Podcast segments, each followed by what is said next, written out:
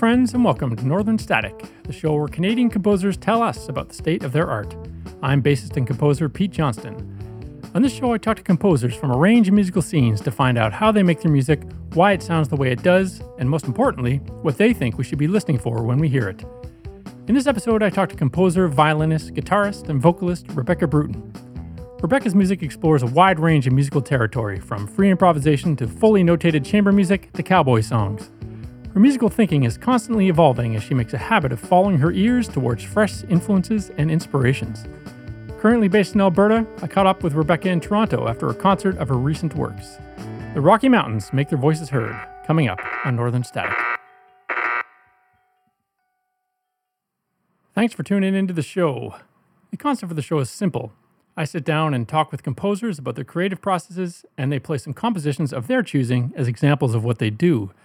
Think of it as a group listening session where the creator of the music is there to guide us through how and why they make the music they do.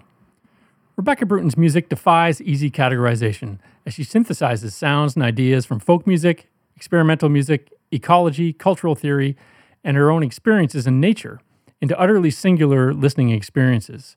Her body of musical work is perhaps best understood in relation to her relentless curiosity about the sounds and people she encounters. This curiosity and openness to new musical ideas was on full display in our wide ranging conversation. As we always do here at Northern Static, I'll start things off with a bit of Rebecca's music to set the table for our discussion. Here's a piece called What Are They Doing in Heaven from her album We Are the Kingdom, We Are the Desert.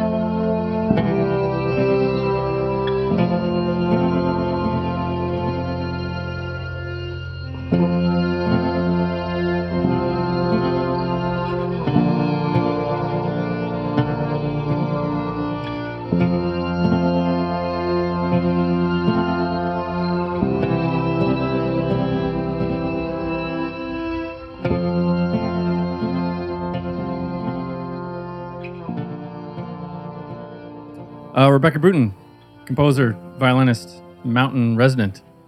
Welcome to Northern Static.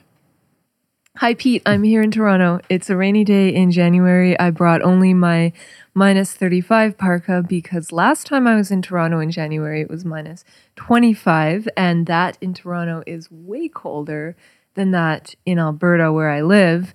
And I'm really wishing that I had brought a rain jacket with me instead. Is that because it's a dry cold out there? Uh, so they say.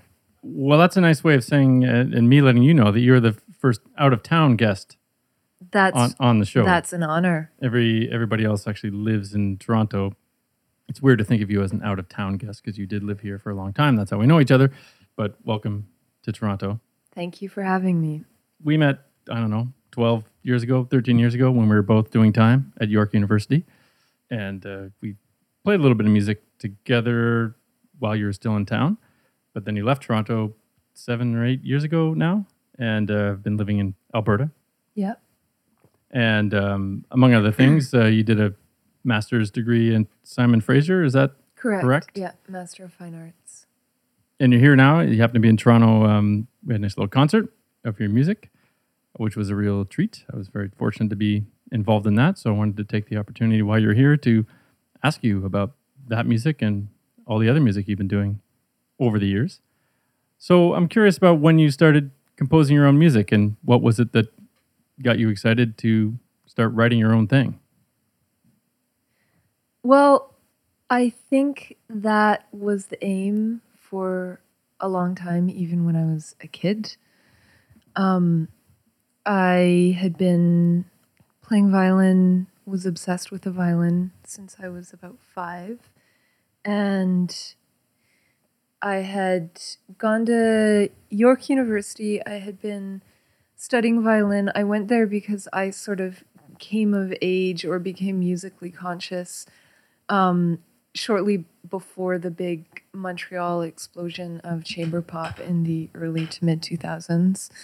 And that got me really excited because I was a violin player and I felt like there were really interesting things that I could do with a violin all of a sudden that I hadn't I knew that I wasn't cut out to be an orchestra player or a fiddle player and I didn't really know what else there was in between that, but knew that I loved being in bands. I just really loved playing and I loved performing and I loved creating.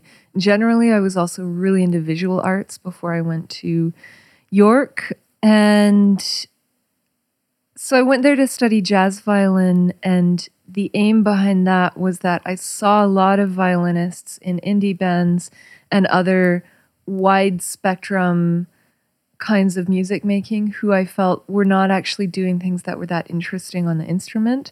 Um, was a big uh, a theme of a lot of long, slow tones that I saw, and violinists being used kind of as token instruments to fill out a sound. And so I had this idea of myself as a violinist who would offer something different and be really good at improvising. So I made the perhaps ill informed and impulsive decision to go and study jazz music at York University so that I could become a really good improvising contemporary violinist. Um, that was also informed because I had been considering going to art school and to study sculpture. And I think I was better at visual arts than I was at music. Uh, but then when I went to the art school and was doing the tours, I got super depressed at uh, just some of the stats around you go to art school and then most art school graduates never have a gallery show again. And i didn't really see i mean as a 16 year old touring universities you don't really know anything. Um, and being a really emotional person i had sort of this gut level reaction to touring alberta college of art and design that then of course informed the rest of my life choices and this path, very odd path that I've been down since then of feeling like I couldn't understand where the community connections were in the art world and I didn't really see what happened beyond making the thing. Whereas in music, even at that time, I felt really well connected. Um, one of the themes that I often talk about is uh, the person that babysat me when I was a little kid, his name is Chris Dadge, and he runs something called Bug Incision, which is a concert series as well as a record label. And he had been this constant in my life as I grew up. And he was always sort of giving me things to listen to, talking to me about music, treating me not as this super young kid, um, but talking to me as a peer.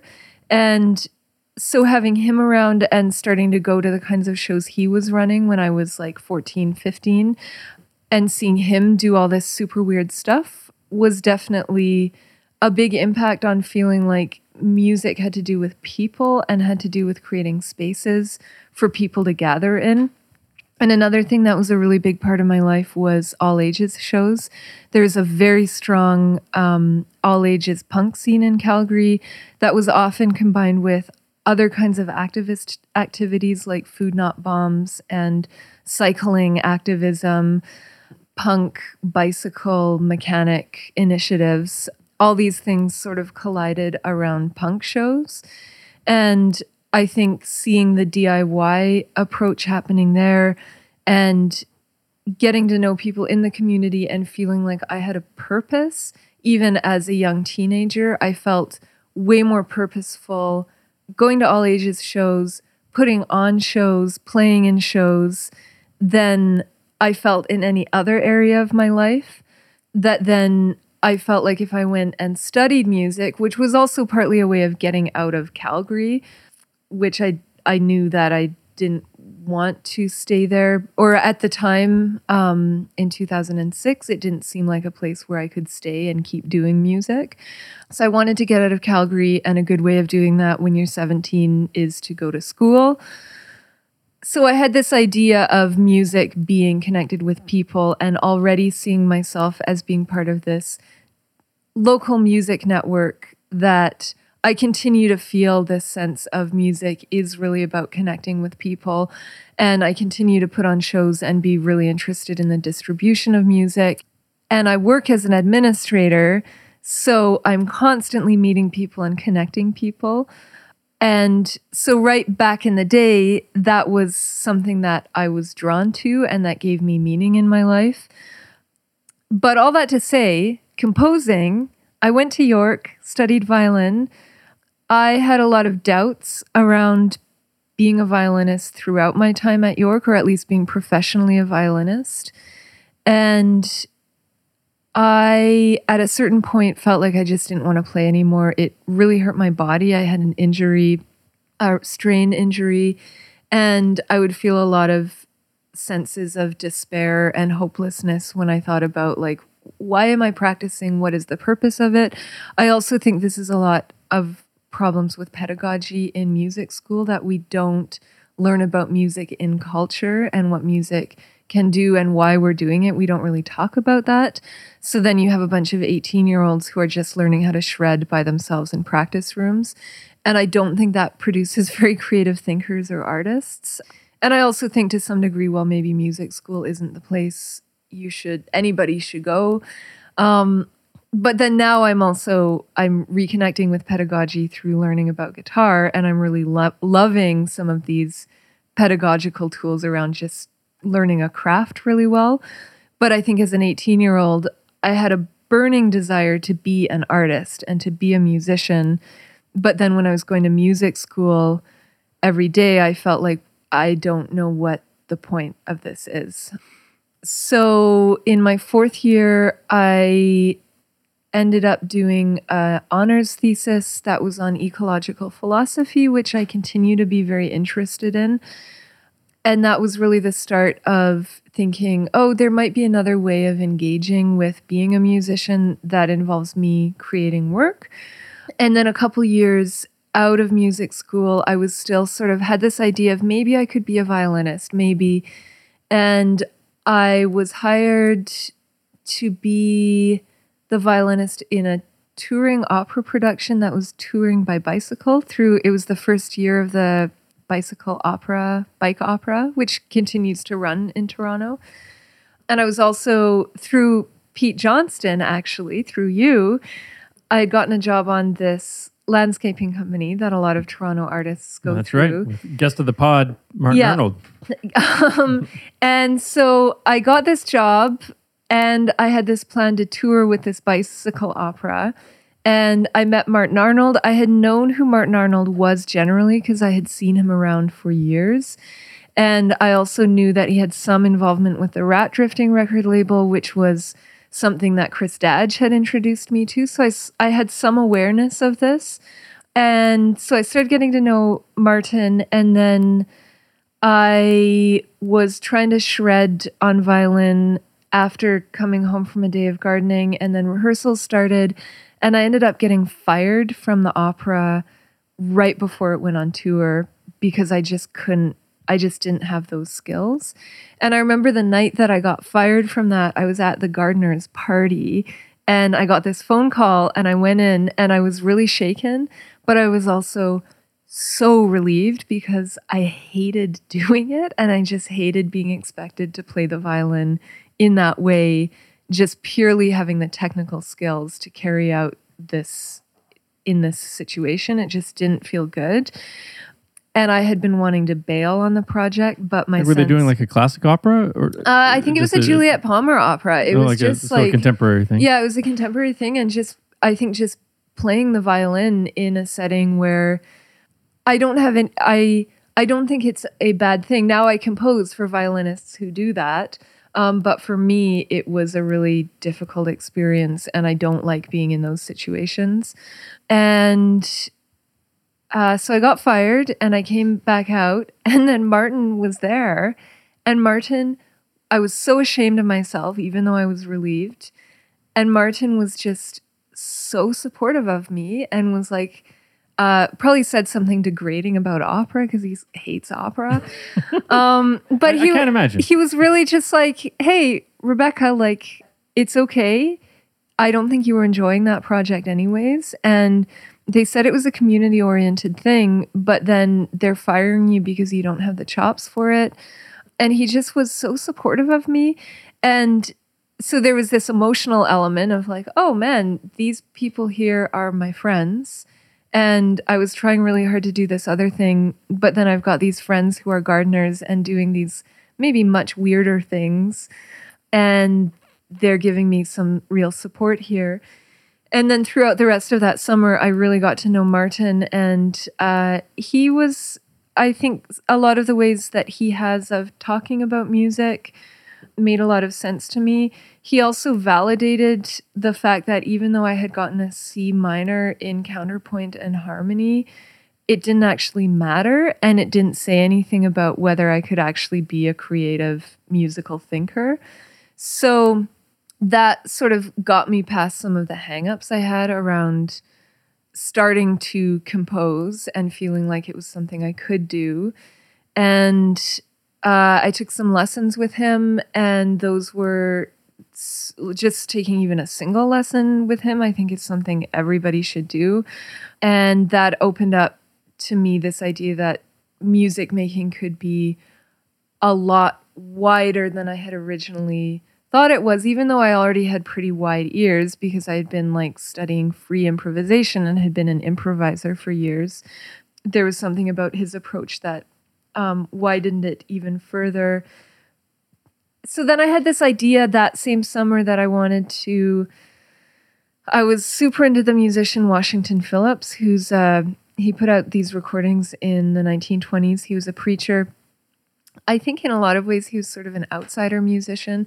I like thinking, I think that we've sort of mythologized who he is now because these recordings have been around for so long and they're so strange. And I sort of like the idea of like, when I listen to it, it's very powerful music. He played this instrument that he sort of invented or he pieced together.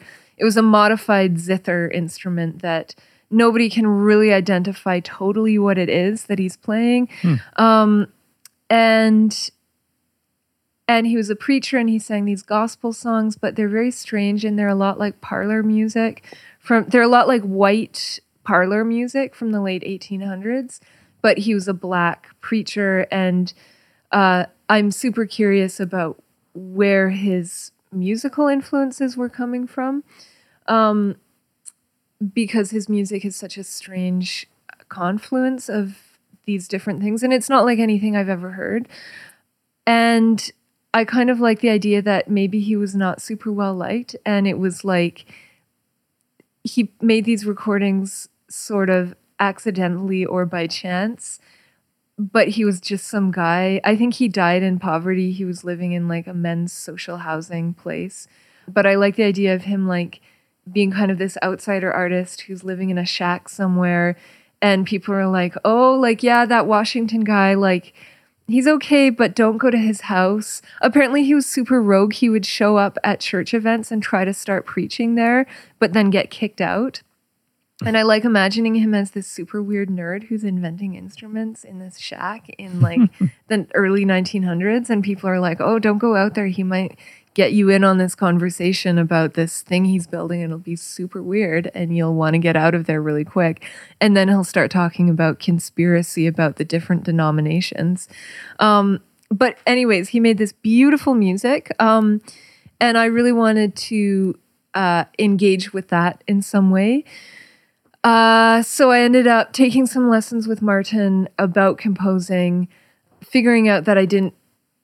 I realized after I took some lessons with Martin that I probably didn't really need any lessons at that point, that I just needed to listen to what I wanted to make and then map it out. So so then I went and I made these transcriptions of a bunch of Washington Phillips pieces, and then I um, reworked them for an ensemble of two violins, a viola, and two trombones.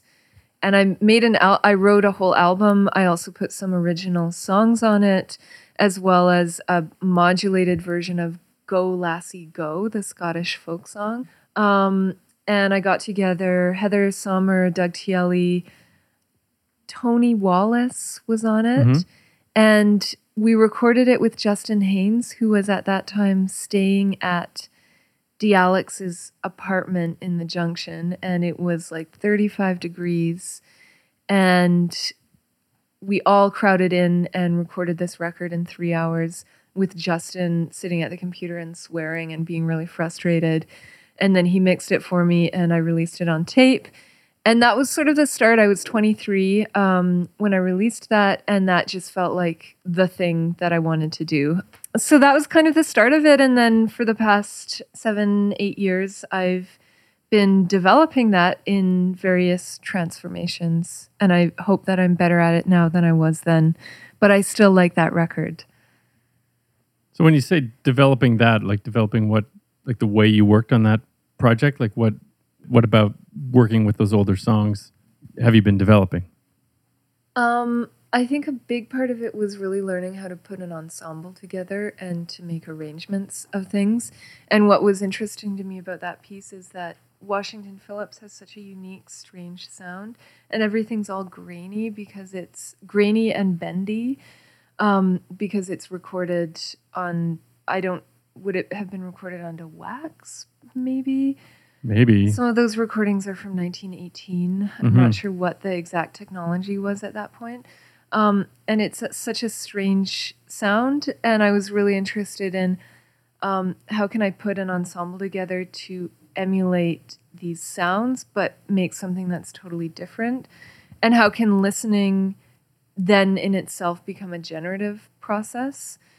Um, and then I think also for a while, I've moved a lot over the past seven years between writing just for an ensemble and then creating an ensemble that I also perform in.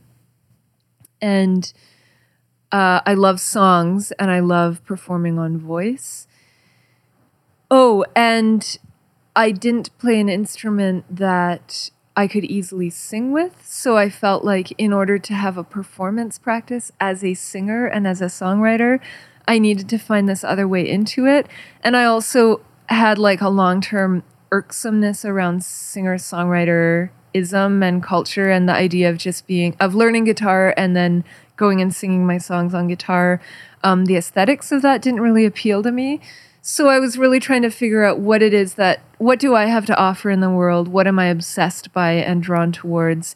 And what can I do? And that's another thing that I think is a Martin, um, to some degree, is coming from Martin um, and to some degree from other sources. One of the things Martin has said to me, or that I've heard him say often, is he doesn't. I used to struggle a lot with jealousy of other artists. So seeing other artists do something that I felt was more successful than what I could do. And I would share this with Martin, and he said, Well, why would you be jealous? Because you should feel relieved that if somebody else is doing that, you no longer have any responsibility to make that thing, um, which I think is a really funny way of looking at it. And so I now think of that as what are the limits of what I can do at any given time and how can I work within those limits rather than trying to think of like what do I need to um and then balance the what can I do with what skills do I wish to acquire.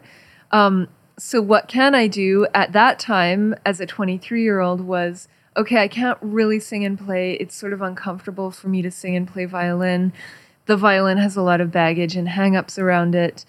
But what can I do? I can transcribe really well and I can get better at transcribing. And I can make really unique things by transcribing and then creating a new thing out of that.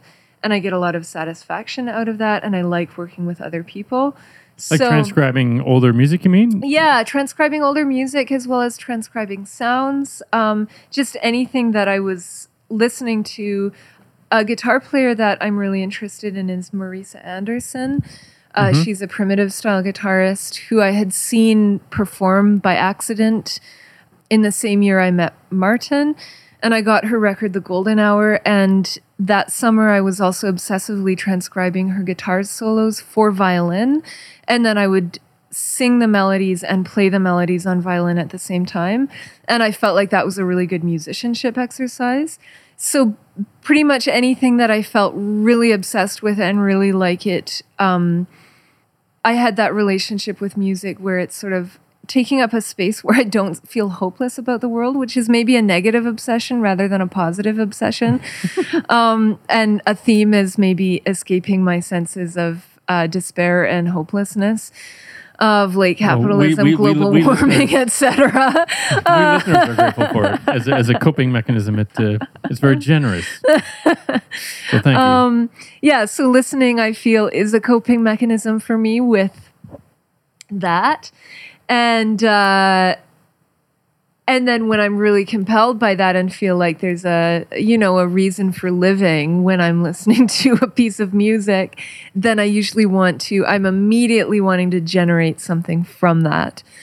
Does Yeah. that answer your question? Yeah. Well, what is? I mean, what are some things you've heard that um, that had that that had that effect? Like, do you have some examples of music that that it immediately struck you in that way? Like, I want to explore this more, or make something that's like this. Well, right now I'm I'm really obsessed with a lot of guitar music, um, and I've been studying guitar with Kurt Newman. But one of the guitar players of the last year that I've gotten really interested in is Bill Orcutt.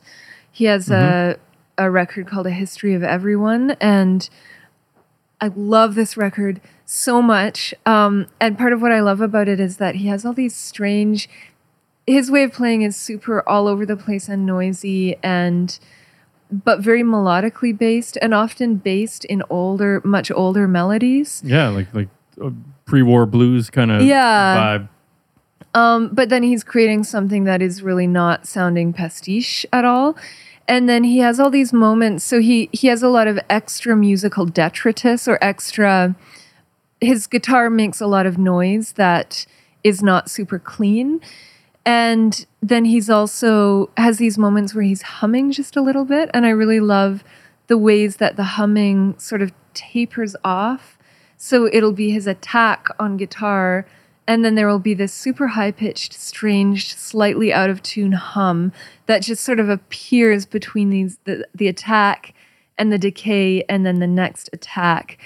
And I just love that. I love how it feels like it's accidental. I think that he's aware that he's doing this, um, but there's this sort of um, accidental sound of this suddenly beautiful, not very well executed hum that I find totally gorgeous and like, oh my goodness, I want to make a piece that just has that feeling of the attack and the decay and that faltering, vulnerable hum that happens in between. So that's one thing. And then I've also had that I really love the singer um, Carla Bozulich, and she has an incredible album that's covering the entire album of Willie Nelson's Redheaded Stranger. Um, and I love her singing because she's more of an experimental singer, but she has really deep roots in country music and punk as well. And she has this really low voice. She's a master of she's a master of a lot of things, but definitely a vocal master. I have this idea of wanting to hear Bill Orcutt's guitar music with Carla Carla Bozulich's singing. And on the one hand, I want to curate them together somehow. but then on the other hand, I'm learning guitar so that I can make that record myself because mm-hmm. that's the music that I want to hear. Yeah, because that's the other Martin Arnold thing, right? He always says, make the music that you want to hear, the Yeah. music you want to exist in the world. Find Yeah. a way to do that. So, with that, what can you tell us about your um, your general creative process when you're when you're in a in a writing mode and um, you've just come out of one, writing some music for this concert that that we just did? What can you tell us about what you do in those in those periods? Um, so I do. I'm pretty uh, verbal as a thinker, and I do a lot of writing, just handwriting about the kind of music that I want to hear. So I do a lot of. Um, I call it auditioning, which is not totally an adequate word, but it's the auditory equivalent of imagining. So I do a lot of mapping out and describing exactly what it is that I want to hear in journals. And that's usually the start of my process. I do a lot of listening and then a lot of critiquing of that listening, but that's usually pretty informal. And it, the listening leads directly to imagining a new thing that I want to hear. So I do that for a while and then I'll transition it through some kind of an improvisation practice, whether that's I'm most comfortable improvising with my voice these days. So once I have a general idea of this sound world that I want to create, for many years before I downloaded Logic, I hmm. just used my Zoom multi track function and I would just improvise a bunch of tracks into my Zoom. And I found that having that limit on things was really positive for me. If I only have four tracks and and I find that the the more limits I have, the clearer I have to be about how I want to execute my idea before I actually execute it. So that's also where all this writing about it beforehand comes in. And then at a certain point, like I, making a punk record in the '80s when they only had four pretty track much, cassette. pretty much, yeah, four track recorders. composer, yeah. Mhm. So, and then I often do a lot of vocal improvising. Um, I have hours and hours of me just improvising on my voice. And I find if I set up a time duration, like say um, 20 minutes, and then lead that up to an hour, then over the course of that hour of just forcing myself to improvise for that long, then I end up landing on these things that I find very musically meaningful and then I'll start recording those things and refining them and then I end up transcribing them.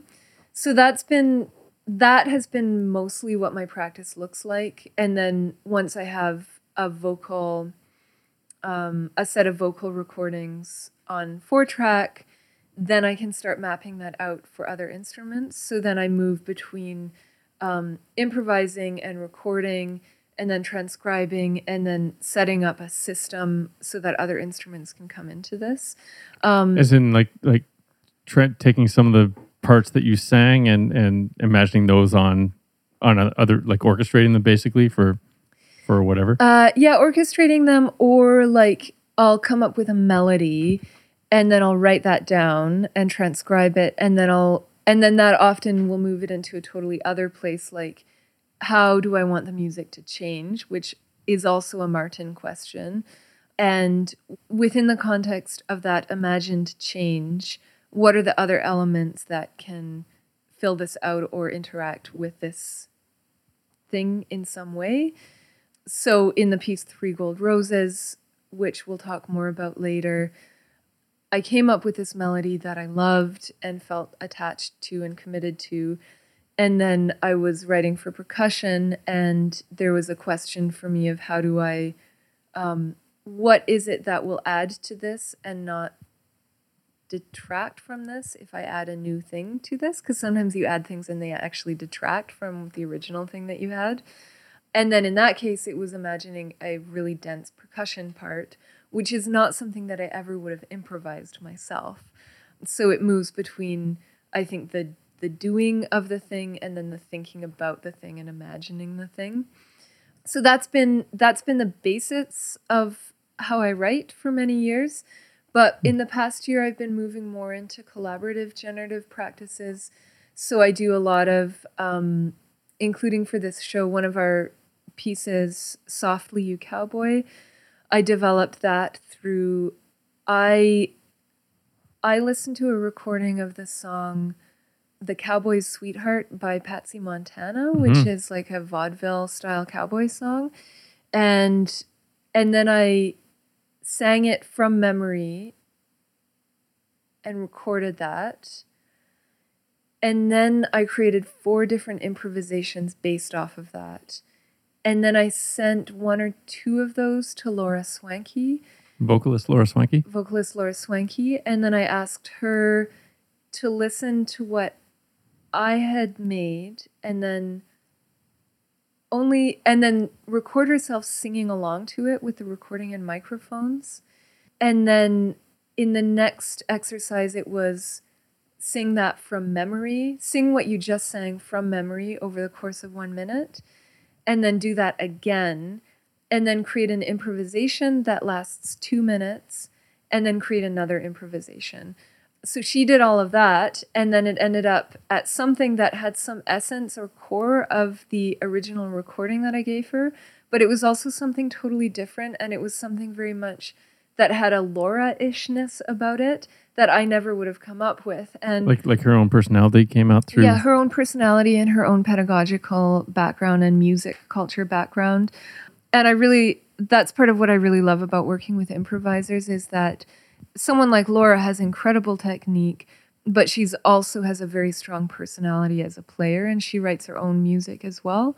So then I'm interested in having her sing something that maybe she wouldn't come up with without that initiation of this thing that I sent her. But then it also totally sounds like Laura and sounds like it really belongs in her voice. So then I took the thing that she sent back to me and I transcribed it and then I built it up from there. And I sort of analyzed what are these techniques that she's using, what are motifs that she seems to use. And then I built that into the final um, arrangement that I made. So it was a I, I call it a directed collaborative process. I think that Hmm. way of working is a lot closer to how a theater director works with an ensemble, Mhm. where you're really writing with the ensemble. But Um, you're providing a pretty a pretty good starting point of of music or ideas to to kick it going. Correct. Like it's you're not just saying sing me a country sounding melody. Like you're Yeah. providing a Um, fair amount to start chewing on. Yeah, and I call it the bass player Dave Chokroun, who's a friend of mine from Vancouver. He used the phrase um, specific without being prescriptive. Mm. Um, and I find that's a really effective way of describing what I'm doing is that I, I do have a very specific idea of the sound that I want, but I'm not prescribing exactly how to do that. I'm Mhm. just prescribing a situation that's going to ultimately result in that. But then the musician can move through it in their own, applying their own creativity to it. hmm And I noticed too from the the final results from from the music that we played that you that you write the scores out by hand instead of using a notation program. Um, is that process to you part of the part of the composing process or part of the creative work, like doing it that way? Um, part of that is, uh, I think there's a, a really interesting neurophysical that connection that comes with physical writing, um, in terms of writing words. And I've always been a big journaler, and I really love writing. And and the physical act of it is something that I find inspiring and feels really good. Um, I like working with physical materials and I don't like staring at a screen for too long, and I find computers really frustrating to navigate. So it's sort of a, if there's a way that I can keep this in a tactile object, then I'm really interested in doing that. Um, and there's also a creative element that's really satisfying of learning how to become a really good engraver and how to have my own style. I feel that I've developed a very specific aesthetic style within my scores. And it's just, I feel compelled and excited about doing that in a way that I don't feel compelled and excited about doing that on the computer. But one of the things, again, with the theme of limits, is I think in a lot of ways it can be very inefficient to do things by hand. So then I'm interested in writing music where the handwriting is a necessity of the music making itself. And I do think there's some things that you can do by hand that are a lot harder to do on computer. And it's a lot easier for me to execute. Like, even just writing a bunch of little cells of chord clusters is a lot easier and exciting for me to do using drafting tools and pen and ink and designing a really beautiful page than it is for me to be working in a notation program. So it just is more efficient for me, but I don't think it's necessarily more efficient as an objective uh, Right. measure. But I just like the idea that you are using technology, like contemporary, like digital technology, but at an earlier stage of the process, like in the in the improvising and recording. the improvising and and and going back and transcribing stuff. So the technology is still in there, just not in the final product that gets pushed out. Which which is a I really like that as a way of thinking about creating the music. Maybe now is the time we can listen to some music. We can. Uh, you mentioned uh, Three Gold Roses, one of your pieces that I I love very much, and maybe we can set it up for us a little bit, and uh, and we'll listen, and then check back in on what we just heard. Sounds like a great idea. All right, so we'll hit it. here's, here's Three Gold Roses.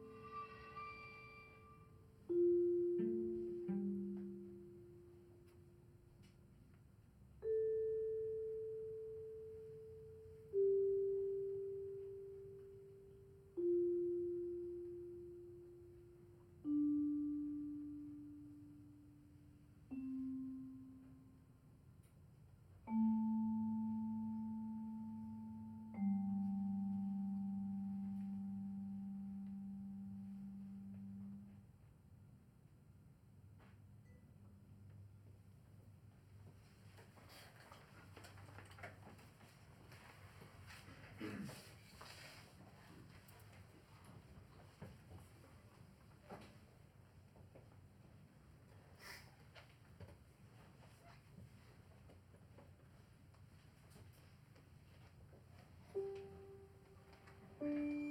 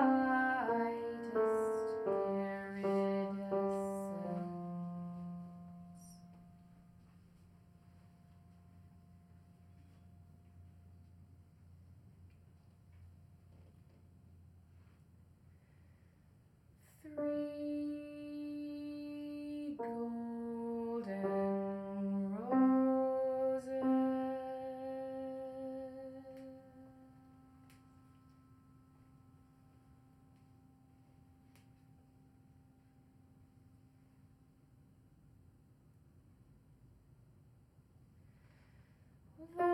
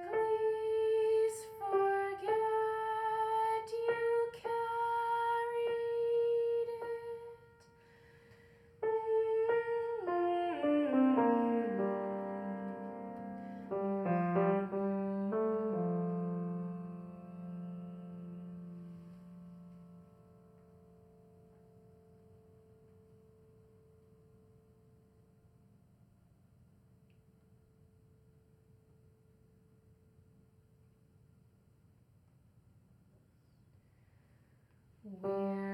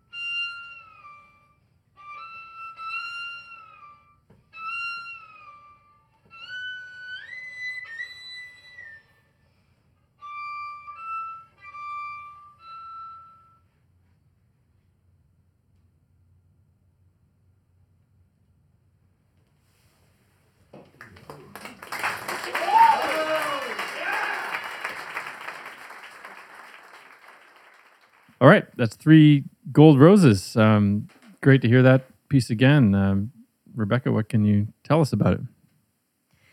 Um, so I think a lot of it is after finishing my MFA, I got a lot of opportunities to write chamber music, and I think um, after many years of totally self-directing all my projects and doing a lot of composing, but never doing it with a big P professionalism attached to it.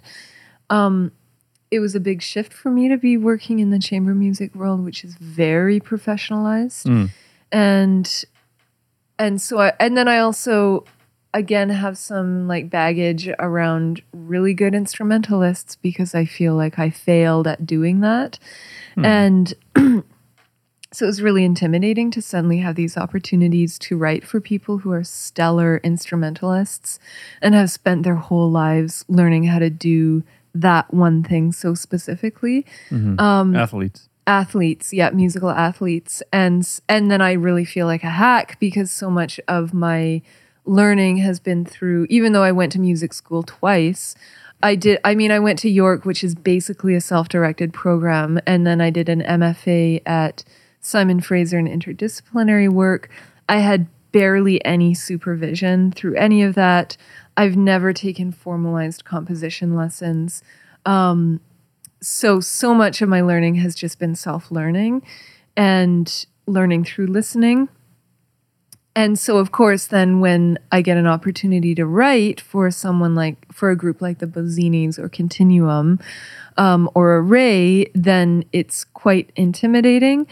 And in the first few pieces that I did in those kinds of settings, I really was uh, somewhat caught up in um, writing some degree of impressive music to show that I was that I actually belonged there. Mm. And I think with Three Gold Roses, which I wrote for Array, I think I was feeling a lot braver and really something clicked for me around there's no it's writing music is hard, but I think that it should be joyful. And I think making a life decision around being a musician it's not it's not hard in the way that somebody working in like a restaurant or cleaning hotel rooms or being a manicure salon artist it's not hard in the way that that is hard but it is hard in that I work 40 hours a week and then I work about 30 hours a week on top of that, which really limits my ability to partake in other things that make a person happy, like having friendships. Um, I do have a lot of friendships, but my friendships are mostly through musical work in some way. And I find those to be very deep and meaningful friendships. And well, and as you said earlier, that's what drew you to music in, yeah. in, in large part to begin with versus visual art. Correct. Yeah. So friendship is very important to me. Um, but there's either I find with being a musician, there's either the there's kind of this double bind of I'm going to work full time and have some degree of financial stability, but be exhausted and burnt out all the time because I don't have any time for anything else. Or I don't know what you're talking about. or I'm going to live in a degree of fin- of chosen financial precarity so if you're going to make that choice, I think that you shouldn't be miserable with the thing that you're making out of that choice.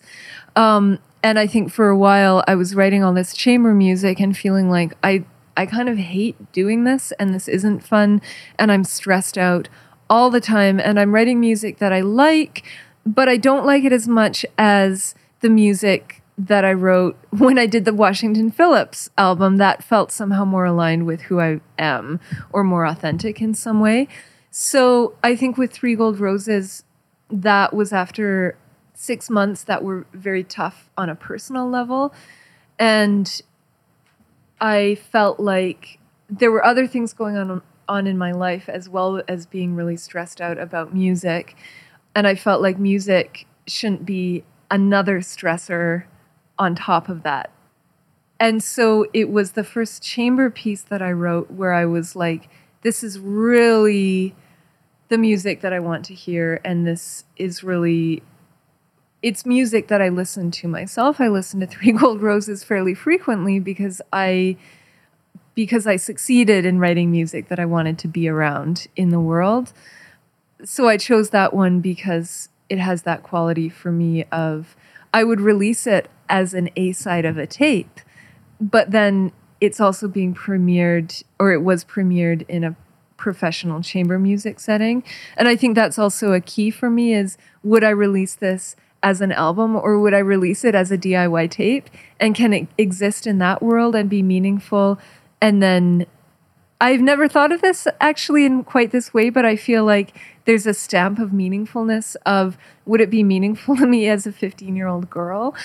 And, like and any 15 year old girl or just your, yourself as a 15 year old? me as a 15 year old but okay. also i think there is value in like i think uh, so much of my so many of my teachers and and the musicians that have mentored me have been men um, and I think there's something really subversive about writing not for my teacher's ears, but for the ears of a teenage girls, because I think teenage girls are um, some of the most potently under recognized human beings on the planet for their creativity and their passion um, and their volatility.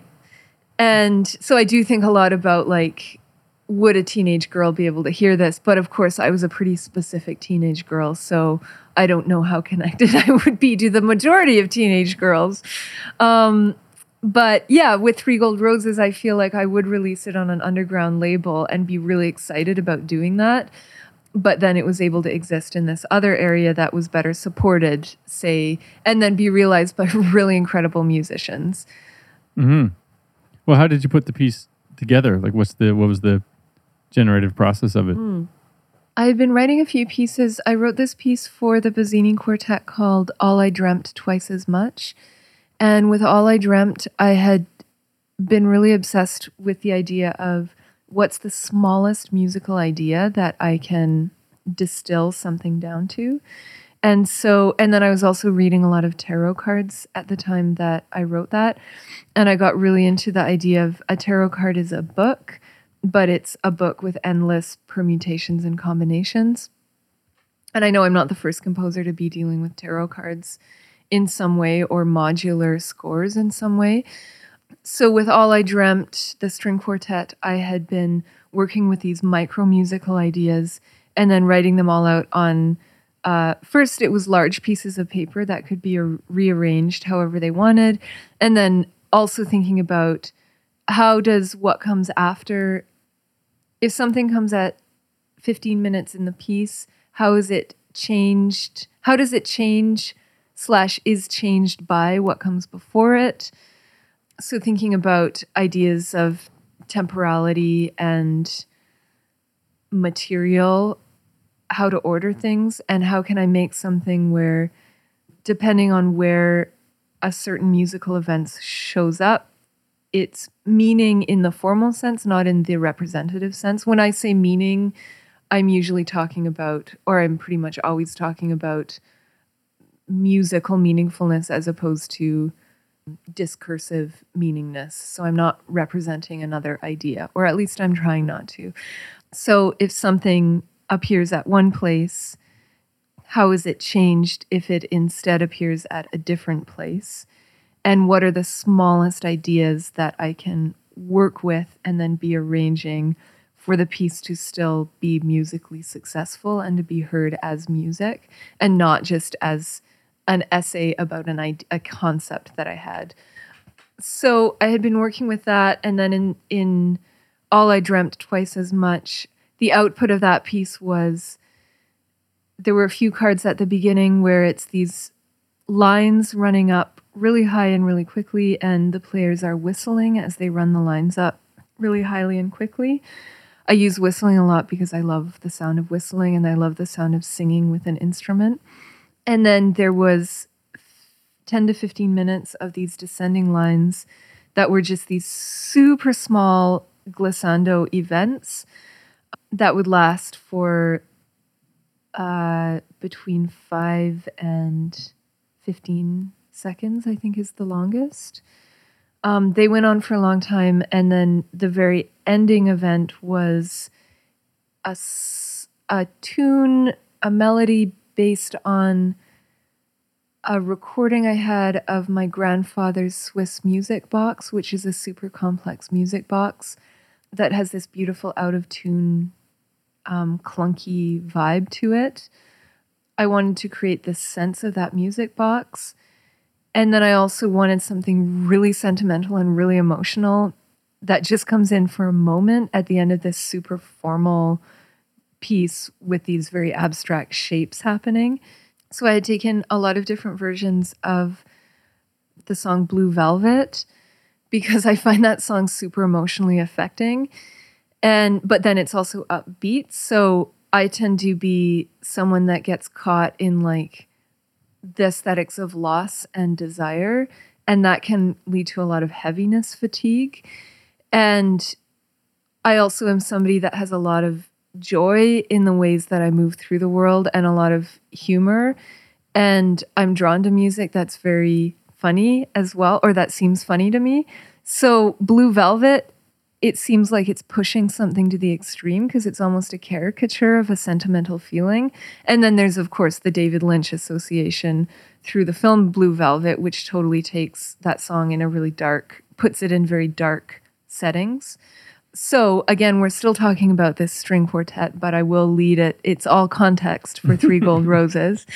Um, made this piece at the end of of All I Dreamt modeled simultaneously after this music box with the feeling of blue velvet hmm. and you can hear a little um, the one of the melody lines which clemens merkel whistles is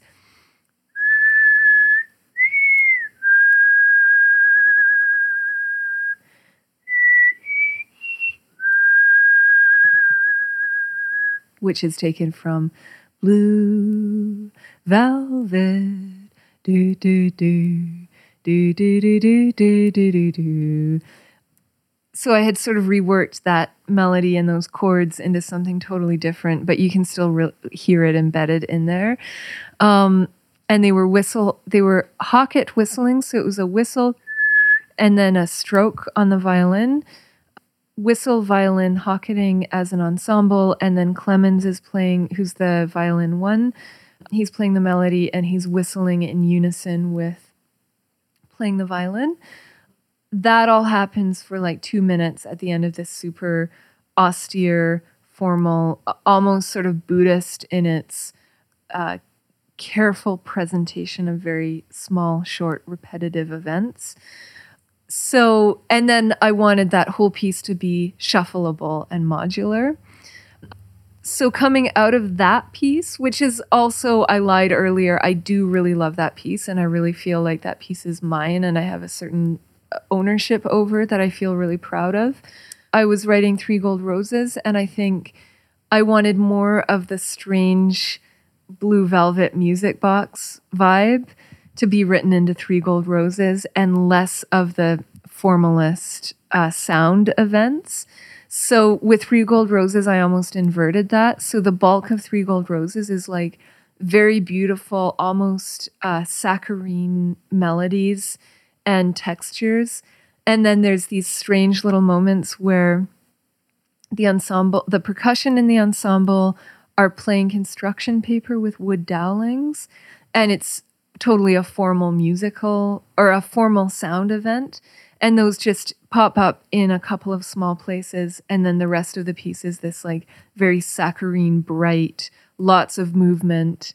Um, and then three gold roses is also modular in that it's a lot of really small ideas but the ideas are each a bit longer than they are in all i dreamt twice as much and then another thing that i think is a theme in my music is i'm sort of like what are all the things that i just love and I'm totally obsessed about. And I just want them all to be together because they all make sense to me and have a kind of aesthetics together without being overly eclectic about it and without being too much of a kitchen sink performer. I'm really interested in how do we listen to like a super romantic ensemble section um, because there is this section in Three Gold Roses where the violin line is bum ba da da da da da da da da da with a lot of vibrato, and I really love that. And I think it's wondrous when I get hear things like that. Um, but then it's also wondrous to hear really small paper crinkling sounds, and I'm really excited about that.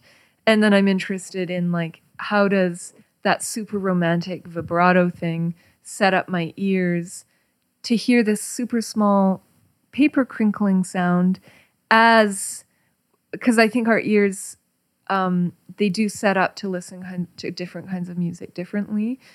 So then, how does placing these things alongside of one another change how do we experience those things in different ways? Mm-hmm. You're asking for different modes of listening from from yeah. the listener, bringing in different ways of thinking about how to relate to different sounds. I guess. Yeah. But then the challenge is I don't want to be overly disorienting or overly eclectic. Mm. I still want it to really sound like one piece of music that all belongs together. I hear what you're saying about eclectic music. I, I frequently have this conversation with my good friend Michael Smith around Frank Zappa. He grew up listening to a lot of Frank Zappa, and I, I often feel that if if you didn't kind of hear Frank Zappa at a certain age in your life, you're kind of not going to get it. And I didn't hear it, and and that and what I hear is this bunch of eclecticism going on Mm. in there. There's just kind of everything, all this different stuff mashed in there, and I don't hear it as a whole. But I think that's the fault of my listening more than more than the than the music itself. But anyway, I don't know. Once a year or so, I try. I didn't had Frank Zappa when I was growing up. I had Rush, so that was Mm. that was that was my thing, which uh, which you know I guess is why I do love the prog so much. Anyway, enough about me. Let's. Uh, well, I guess this will be slightly about me because we're going to listen to a uh, uh, another piece from the recent uh, collection of works that you that you did that we performed. I had the good fortune of being on the ensemble to perform here in Toronto. Um, am I right about that? Pete did have good fortune. I meant, am I right about this is the piece we're going to listen to? this is the piece we're going to listen to. And it is, It is the Turning Larch. and it is. You can hear my good fortune when you when you hear this. The turning larch. Here we go.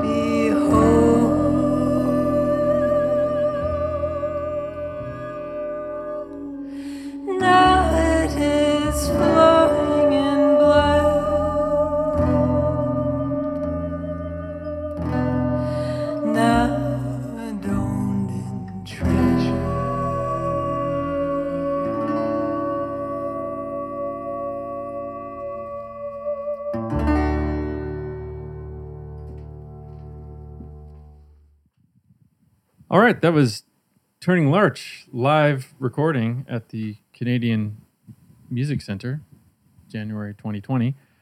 What? Uh, why did you want us to listen more closely to this piece?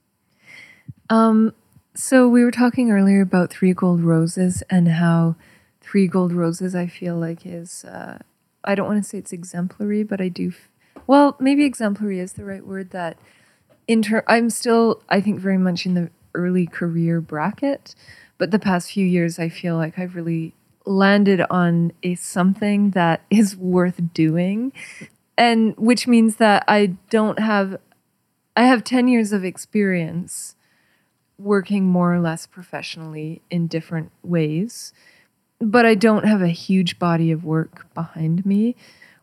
I have a basically 3 to 4 years of sort of having appeared and been producing work in areas that I want to be producing works in and being recognized for that and growing that. Um, so, in terms of when I say uh, what is work that I feel like best represents me, I feel like I'm moving closer to this thing that feels like it's uh, somehow the thing that I want to make and maybe I will feel like that for the rest of my life. Well, yeah, I hope you don't get there because then maybe you won't make anymore. Yeah, and it could radically change, but there is this sense with Three Gold Roses where I was like, oh yeah, that's it, and then I've been working for the past year, six months to a year on what I've been calling my country music project. That's a song based project. Um, and it really came out of a conversation. I've been wanting to put out a song based record for a few years, and I've self recorded a few song based records, but I would really like to have a professionally recorded one that I get mixed better and that I put some real money into, or that I have some funding for so that are just better resourced than what I've done so far so that I can make it a quality item comparable to the quality that I would put into a chamber music piece because now I have mm. a standard of professionalism from working in chamber music that makes me really want to apply that same level of professionalism, not without fun and uh, friendship, but um, my standard has just changed. Um, and then I was also really interested in getting some outside feedback on my song based work because that also I haven't I've had a lot of feedback over the past few years on my my chamber music work, but I was really just wanting to do more. Uh, the song work is important to me in a different way than the chamber music, and so I got in touch with this producer I know. His name's Alan Farmelo and he's based in New York and he's done a fair bit of work with people that bridge boundaries between folk and pop music and some form of classical music. And I like to think that my music is not as easily defined as being avant pop or avant class or uh, neoclassical um, when I work in song based realms. But I did think that I could get some really good feedback from him. So I paid him a few hundred dollars to give me a few sessions where he just listened to what I was making and gave me a sort of a working plan around how to move that forward. And during one of our Skype sessions, he he made this comment that when I talk about Lucinda Williams, who's an Americana artist, my whole demeanor and my body language changes. And that's because I really love Lucinda Williams and I just believe in her music without complication. I think some of it is a bit cheesy, but I find her songwriting gets to me in a way that no other music does. So so he sort of pointed out from not knowing me that well and not really knowing my communities that there's a way that I'm relating to a certain kind of music making, a certain world of music making that I'm maybe not relating to the kinds of music that I, the areas that I'm actually producing music in and gaining mm. some degree of recognition in. He also noticed that in my language, when I was writing to him, I have a lot of identity around being an experimental musician, which I do.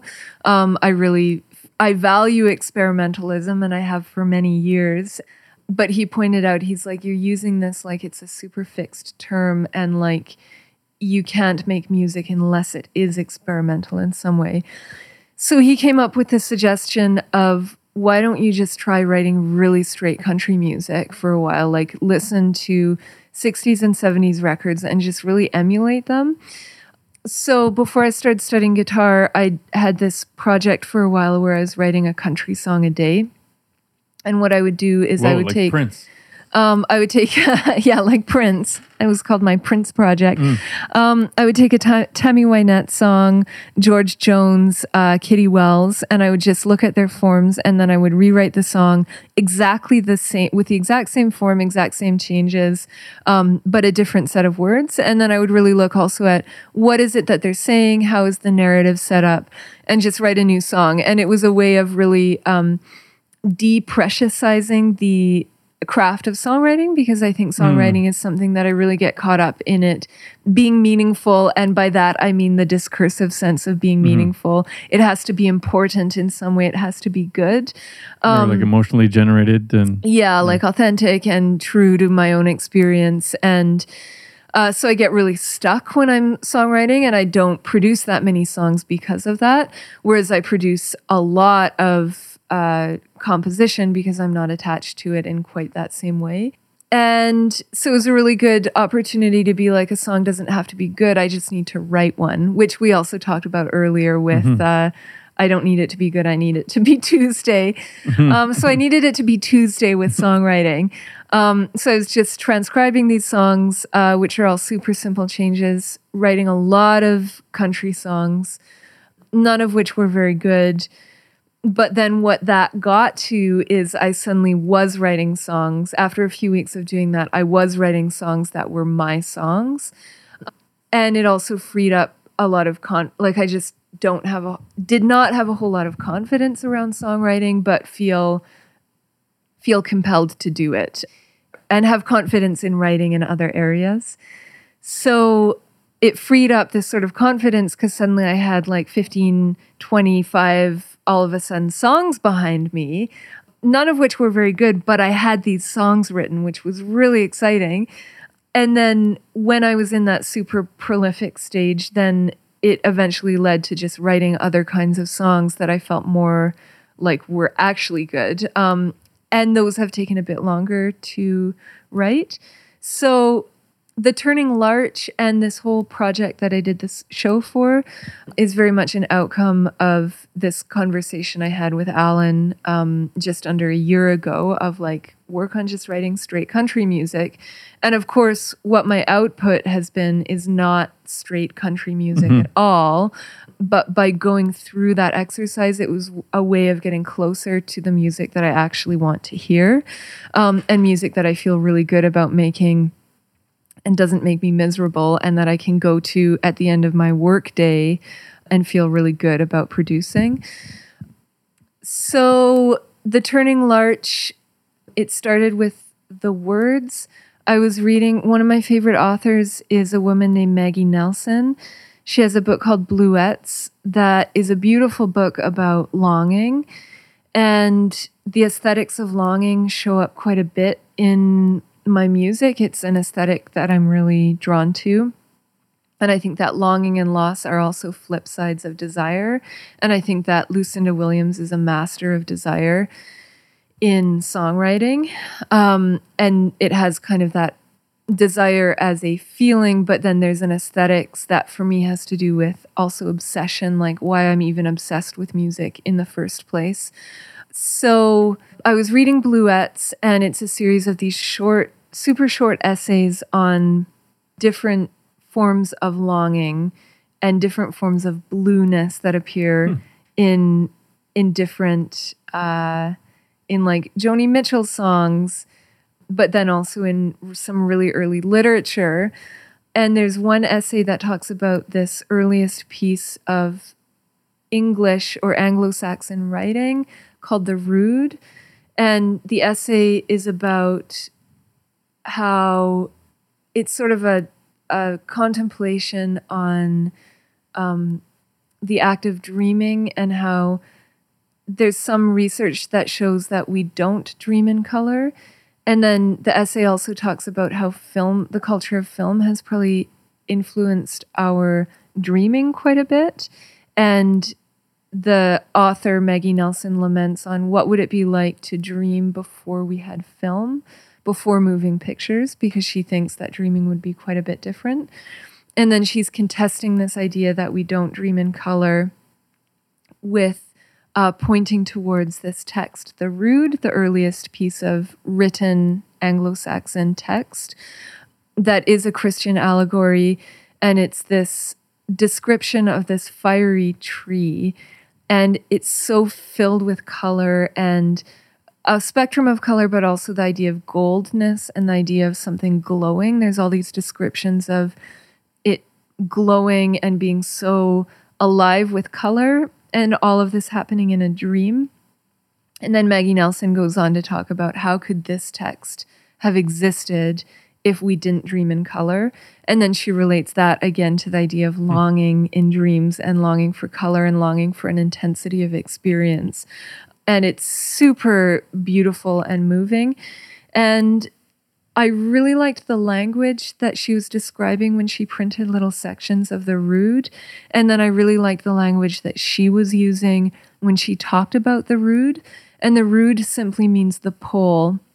Like R U D E, like R O O D. R O O D. Yeah. Um, it just refers to the pole. And then the language is really metaphorical. And in the Rood, it just describes a tree that's aflame and how sometimes it's um, glowing gold, sometimes it's flowing in treasure, sometimes it's flowing in blood. And I was so moved by reading this description. And I didn't even know it was a Christian allegory Like a burning first. bush allegory. Yeah, uh, it's an allegory of Jesus on the cross and Jesus bleeding on the cross.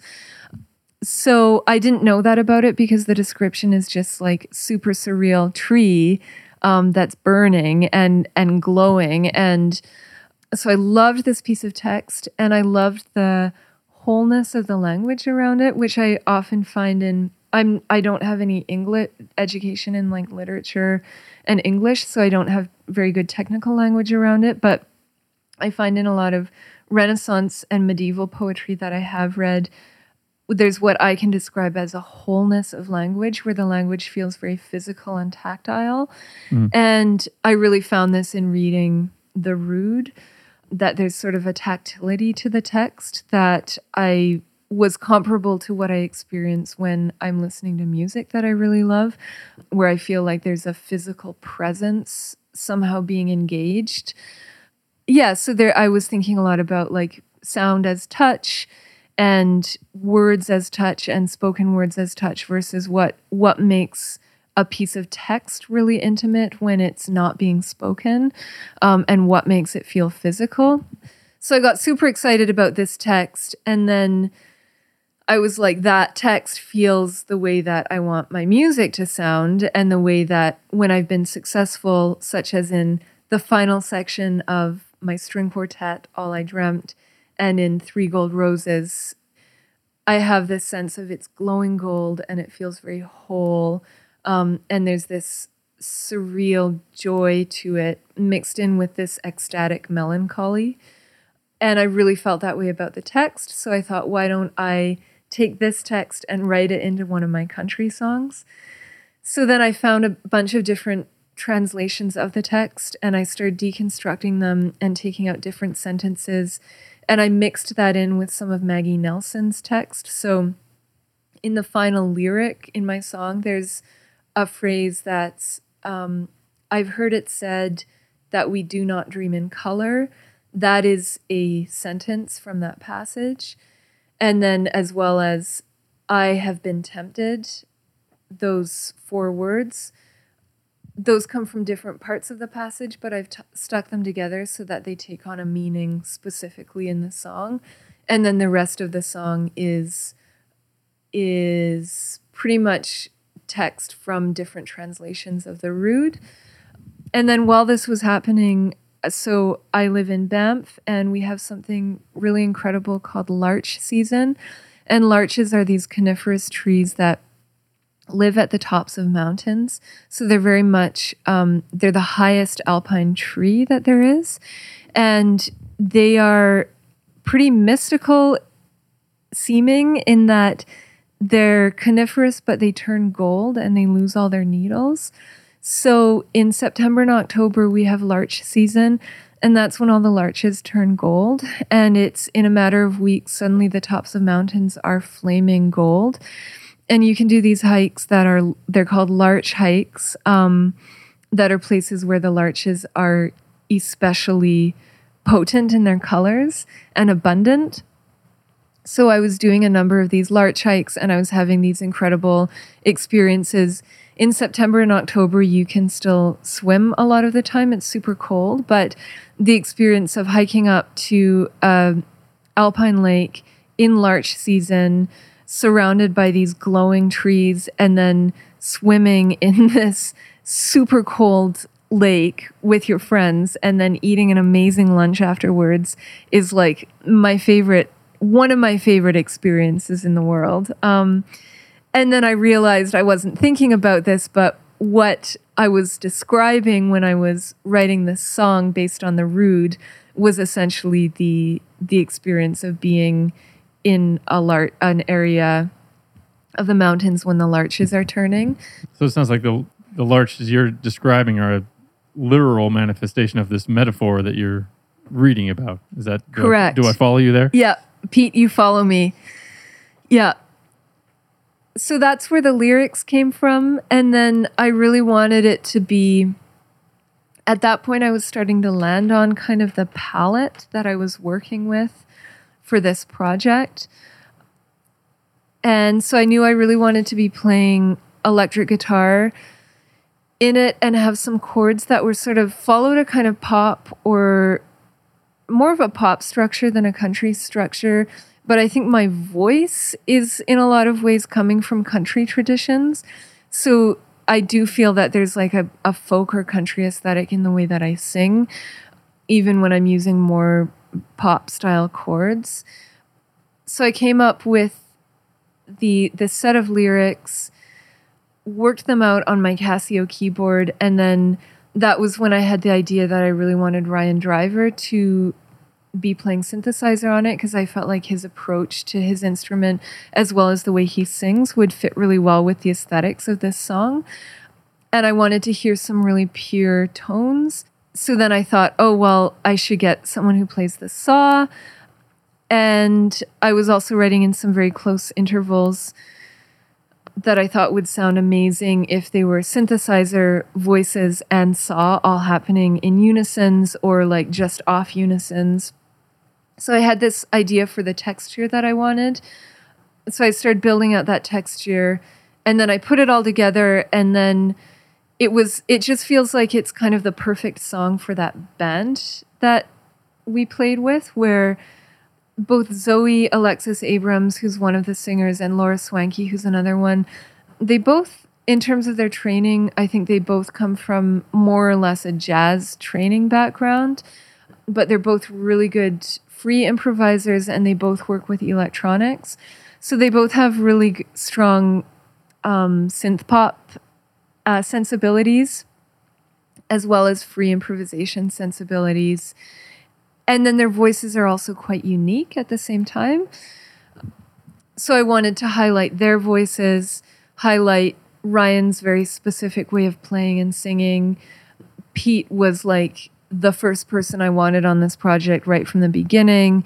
Um, so Pete playing bass, and then my friend Dialex Meeks playing saw and whistling, which I didn't know he could do at the time, and he also didn't know if he could do it, but I sensed he would be the best person to carry this out. There was some bass and whistling at the same time too, which uh, Yeah. the bass player wasn't sure he could do either.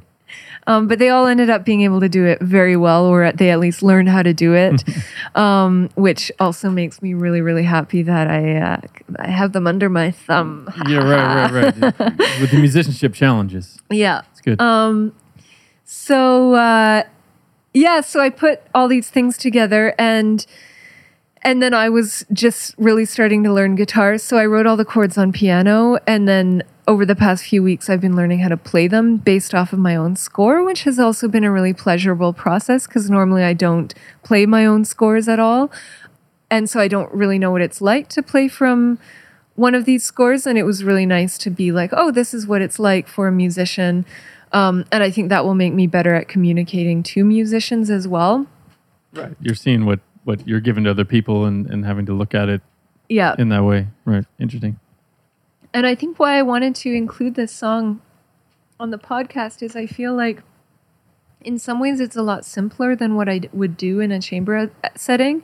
But I also feel like it's when I was listening the other day to Three Gold Roses back to back with the Turning Larch. I think there are quite a few similarities, um, but I think it's realized slightly differently or with a different ensemble. And I feel there's a, a looseness to it that I wouldn't get with a chamber ensemble. So there's sort of a naturalism in the playing and the ways that it moves through it, um, that it just has more motion in it. That again, I don't, it's harder for me to write that kind of motion or sense of togetherness with a chamber ensemble. And then there's this whole improv section that I feel like everyone is just so utterly themselves in it, but it still fits with the theme of the piece um, or with the aesthetics of the piece. And then it comes straight back to a different version of what was presented earlier. So there's a bit of a jazz, like working with a jazz head in this piece, but way freer than most jazz music, and then way freer than a lot of the chamber music that I write. So I I chose that piece because I feel like it's exemplary of more of the work that I want to be doing and ways that I want to be working.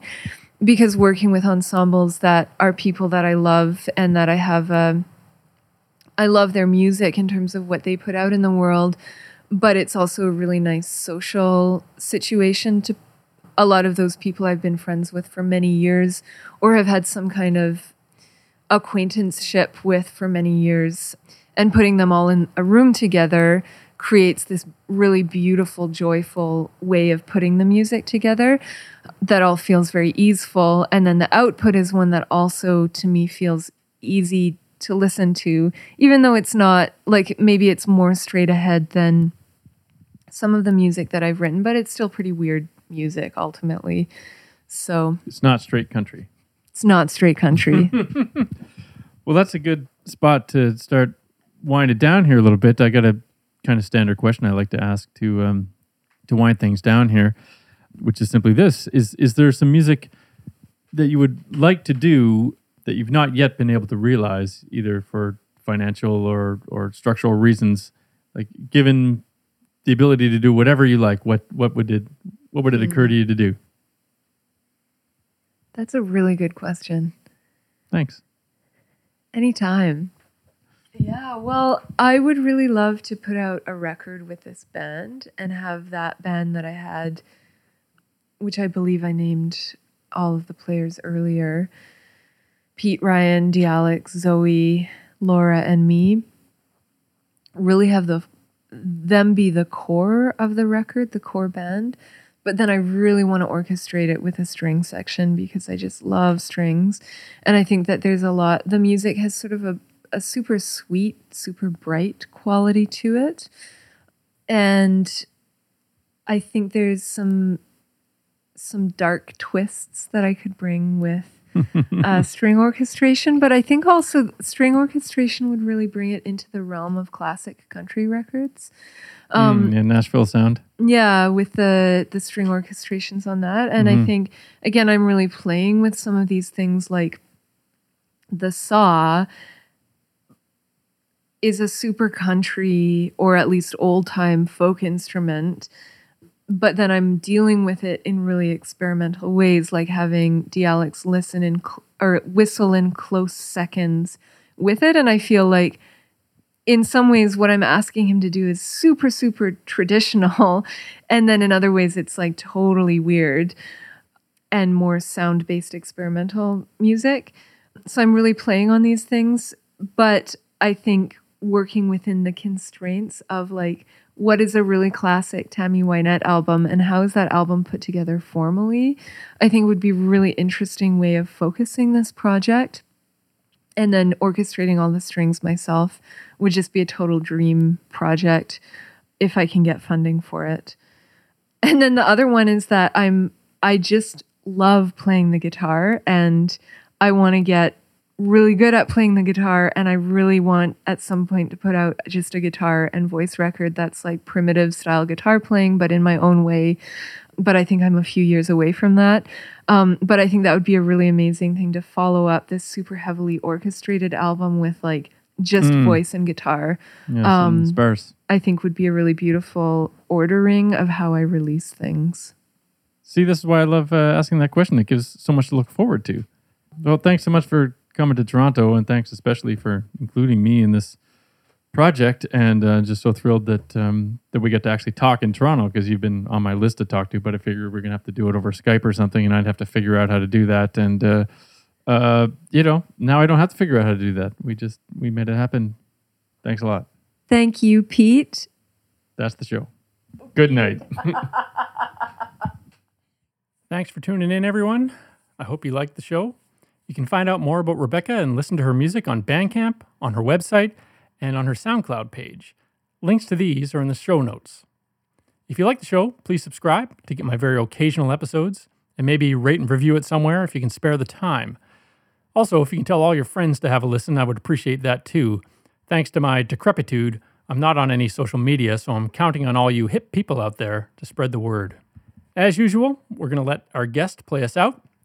And here's the piece that Rebecca frequently referenced in our chat All I Dreamt Twice as Much, which is performed here by the amazing Bozzini Quartet.